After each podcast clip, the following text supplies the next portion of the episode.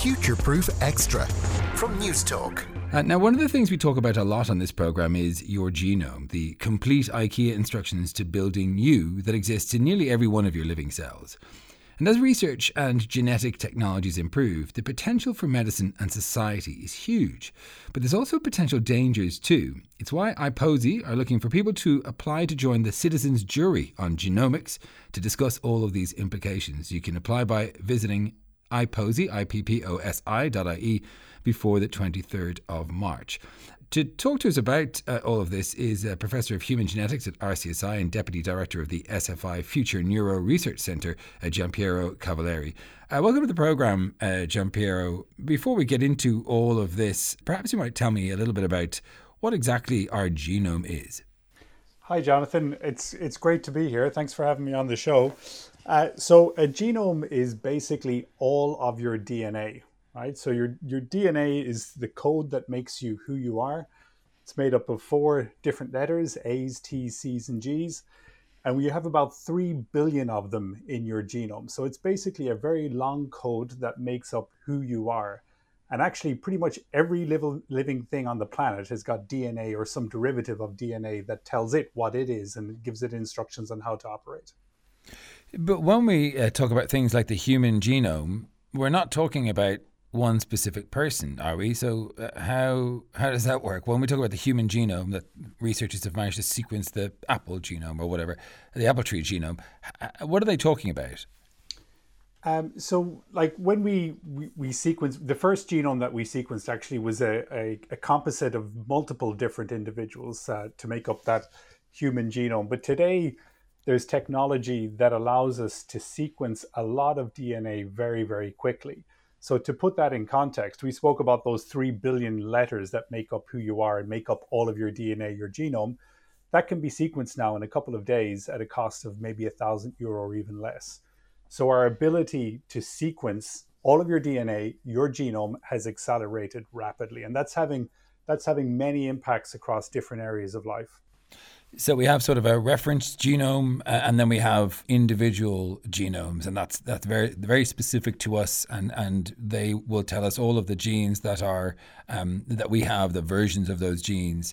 And this is happening quite a lot, right? Um, uh, universities and companies are sequencing individual genomes to try and understand DNA and its effect on health and other things. Yeah, so you, you kind of mentioned the reference genomes. That's the first genome or composite that's ever that was ever sequenced. And the reason why that that was really important for us as a community was because when you sequence that technology I spoke about, cheap, fast, can can sequence a lot.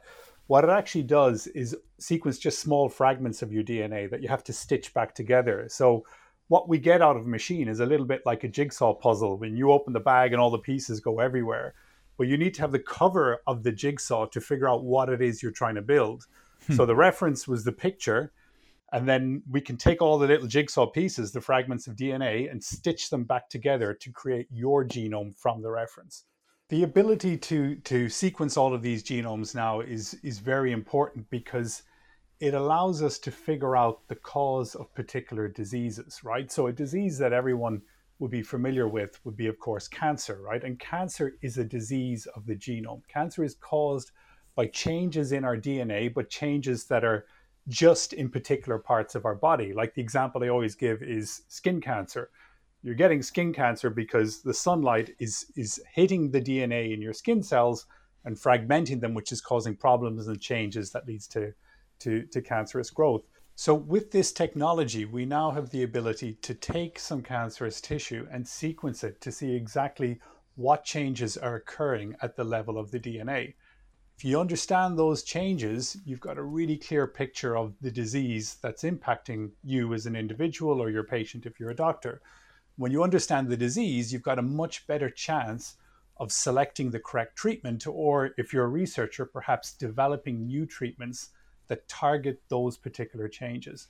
So, you know, in its totality, this technology allows us to really I think of it as looking at cancer eye to eye, where you can really see what's going on to allow you to pick the best treatments for, for that particular condition. And it goes way beyond cancer. Many, many different rare diseases, such as, say, rare forms of epilepsy, are caused by particular mutations. If we can use genomics to identify those mutations, which is what is happening, you have a much better chance of picking correct and safe treatments. So, by sampling someone's genome, we get an opportunity to see what sort of mutations are there uh, and do things like predict how well a medicine might work, uh, predict what sort of conditions they might have or might pass on to someone else. And, and that all sounds great. So, why do we need to talk about it really? Why don't we just sequence everyone and, and start making these therapies that can change people's lives? So, the ch- one of the challenges around genomics is the ability to figure out what is the cause, right? So we spoke about you've got 3 billion letters in your DNA. Finding the cause of your particular disease is a little bit of a needle in a haystack challenge, right? What letter change is causing the problem? Our ability to do that is dependent on people sharing data, right? We need to have observed this particular change in another person with, say, a skin cancer or a rare form of, of, of epilepsy or whatever disease, to be able to say with confidence, this is the cause. And also perhaps from that well this is the cause and you know your prognosis or your likely disease course is you know good or bad or whatever it is. And maybe we know that this particular mutation um, or this particular t- type of disease responds really well to a particular treatment because we've seen it previously in another patient or a group of patients who were living in a different part of the world right? So the ability to share data is really, really critical for our understanding. And that's a big challenge with genomics because obviously your genome arguably is the most personal thing you can have, right? And you know that that ask of can we share your data with another research group or allow a, a, a hospital in, in Philadelphia or another part of the world to know that you have that particular mutation as well. That that's a big ask of people. So, so that's is, it. Is it still, um, Gianpiero? I mean, I, I think when I look at um, surveys of, of of patient groups, particularly those who are advocating for, uh, you know, more patient centric care, a lot of these um, groups are saying if this is going to advance the science and we're informed about it, we are happy to do that. I mean, it, it, where where are people seeing the, the, the problems in it? It's, is it to do with the commercialization of their data, or is it is it worries about identification? Um, it, it can be both and other things as well. You know, like there is there is a lot of value in genomics because when you understand the cause of a particular disease, that's pointing to targets for new therapies. So that that brings pharma into the picture, and obviously people can be sensitive around pharmaceutical companies using their data, and that's totally understandable. So so that's an ask. You know, the, the privacy thing your genome identifies who you are. It also identifies your relatives. So, you know, in theory, it's possible to figure out if you're related to particular individuals. So, there's a lot of of um, of insight you can gain from genomics. And I hmm. suppose, mm. you know, the underlying principle is the person providing their DNA um, needs to be fully aware of what you wish to do with it and, and how you determine or how you're going to gain value and how that value will be shared. So there's huge benefits, and and I have my opinion on the benefits, and I'm I have a siloed opinion, right? But mm. um, there are also challenges around it, and that's really what this whole exercise is about. The citizens' jury is to try and get the views of the citizen, of people to to see what, how how do they think we should shape this opportunity for Ireland in a sort of popular culture, there's lots of um, sort of doomsday scenarios uh, related to genomic testing. One of my favorite films is is Gattaca, in, in which you know um, genetics play a, a, very predetermined role in how someone's going to um, to to live and where they should be uh, in terms of a, a, a, society. You know, people who have good genes automatically get promoted um, to to to better living scenarios, and those with so-called bad genes aren't given those sort of opportunities.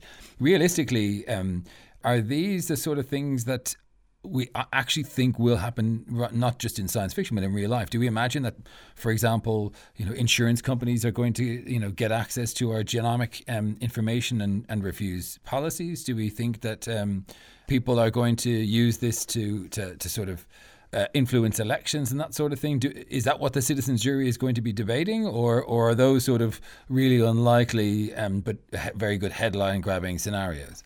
Uh, the first thing is to say, you know, all of us are mutants, right? Our, our genomes are full of changes, right? So I don't see good or bad genes. I see a lot of differences between individuals. And what we're trying to do is understand the impact of the differences or the relevance of these differences to our health, you know, response to, to certain treatments and so on. There is legislation in Ireland that prevents the processing and use of genetic data for mortgages, for health insurance, for life assurance, uh, for employment, and so on. So there are protections in place.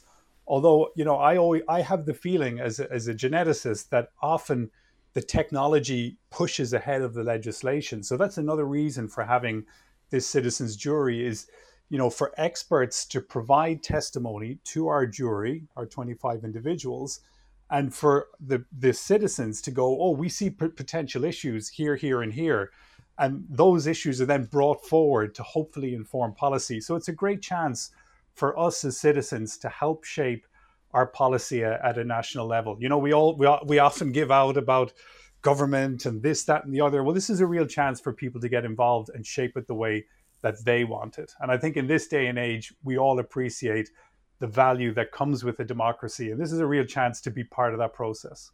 The other thing that jumps up um, when we, we talk about genomics is, you know, sort of uh, so-called designer babies, or, or, or the other side of that, which is, you know, um, using genomics to to rid the world of certain either conditions or or diseases.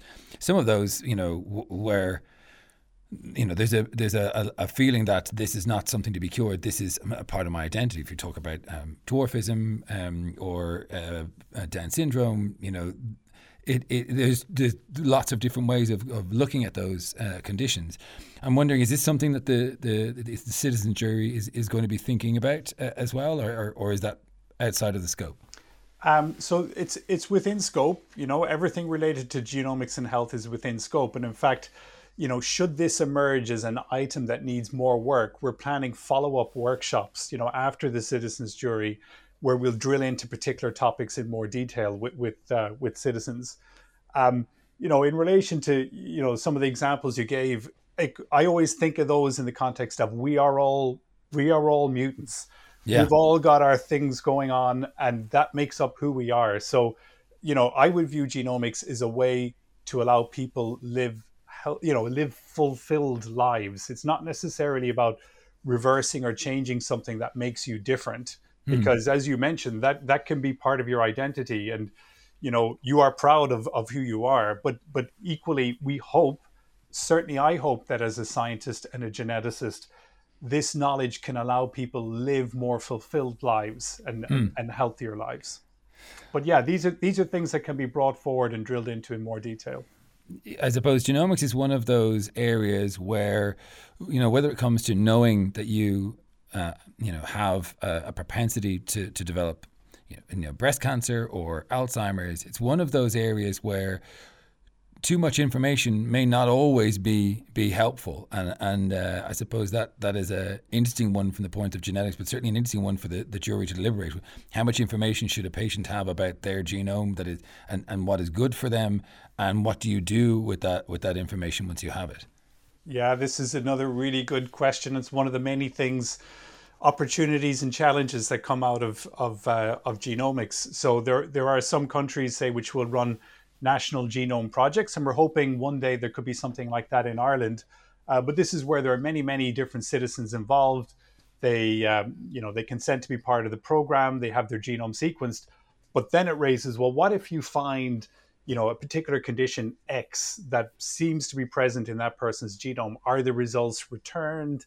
You know how are they acted upon? Does it go on to other family members? So these are the challenges that we're hoping to identify and raise through this jury and get get the citizen's voice. But for most of those things there is no easy no easy answer to them you know? Mm. like you'd hope that if it if it's something that you're sure about and that by knowing you can change the course of the disease then you know that there'd be a route to return results around but that's easy for me to say in practice it's it's quite difficult to do uh, yeah and, and i guess that's one of the questions about uh, uh, information sharing data sharing um, and, and, and what sort of information the, the patient should have access to. Um, if people want to become a member of this uh, citizens jury on genomics, um, how do they do that? So we're looking for for people over 18 years of age who are living in Ireland. Anyone over 18 who's here can can uh, apply to be a, a, a jury member. Uh, to apply, you go to ipposi.ie. That's I P O S I.ie, and you'll see details on the website. But they just ask you a couple of questions, and then hopefully you'll be put into the pool and um, and have a chance to be selected as a jury member. So ipposi.ie, that's I-P-P-O-S-I.ie. The closing date for um, submissions is Wednesday, 23rd of March. Gianpiero Cavalleri from RCSI, thanks very much. Thank you, Jonathan. It's been a real pleasure to be here.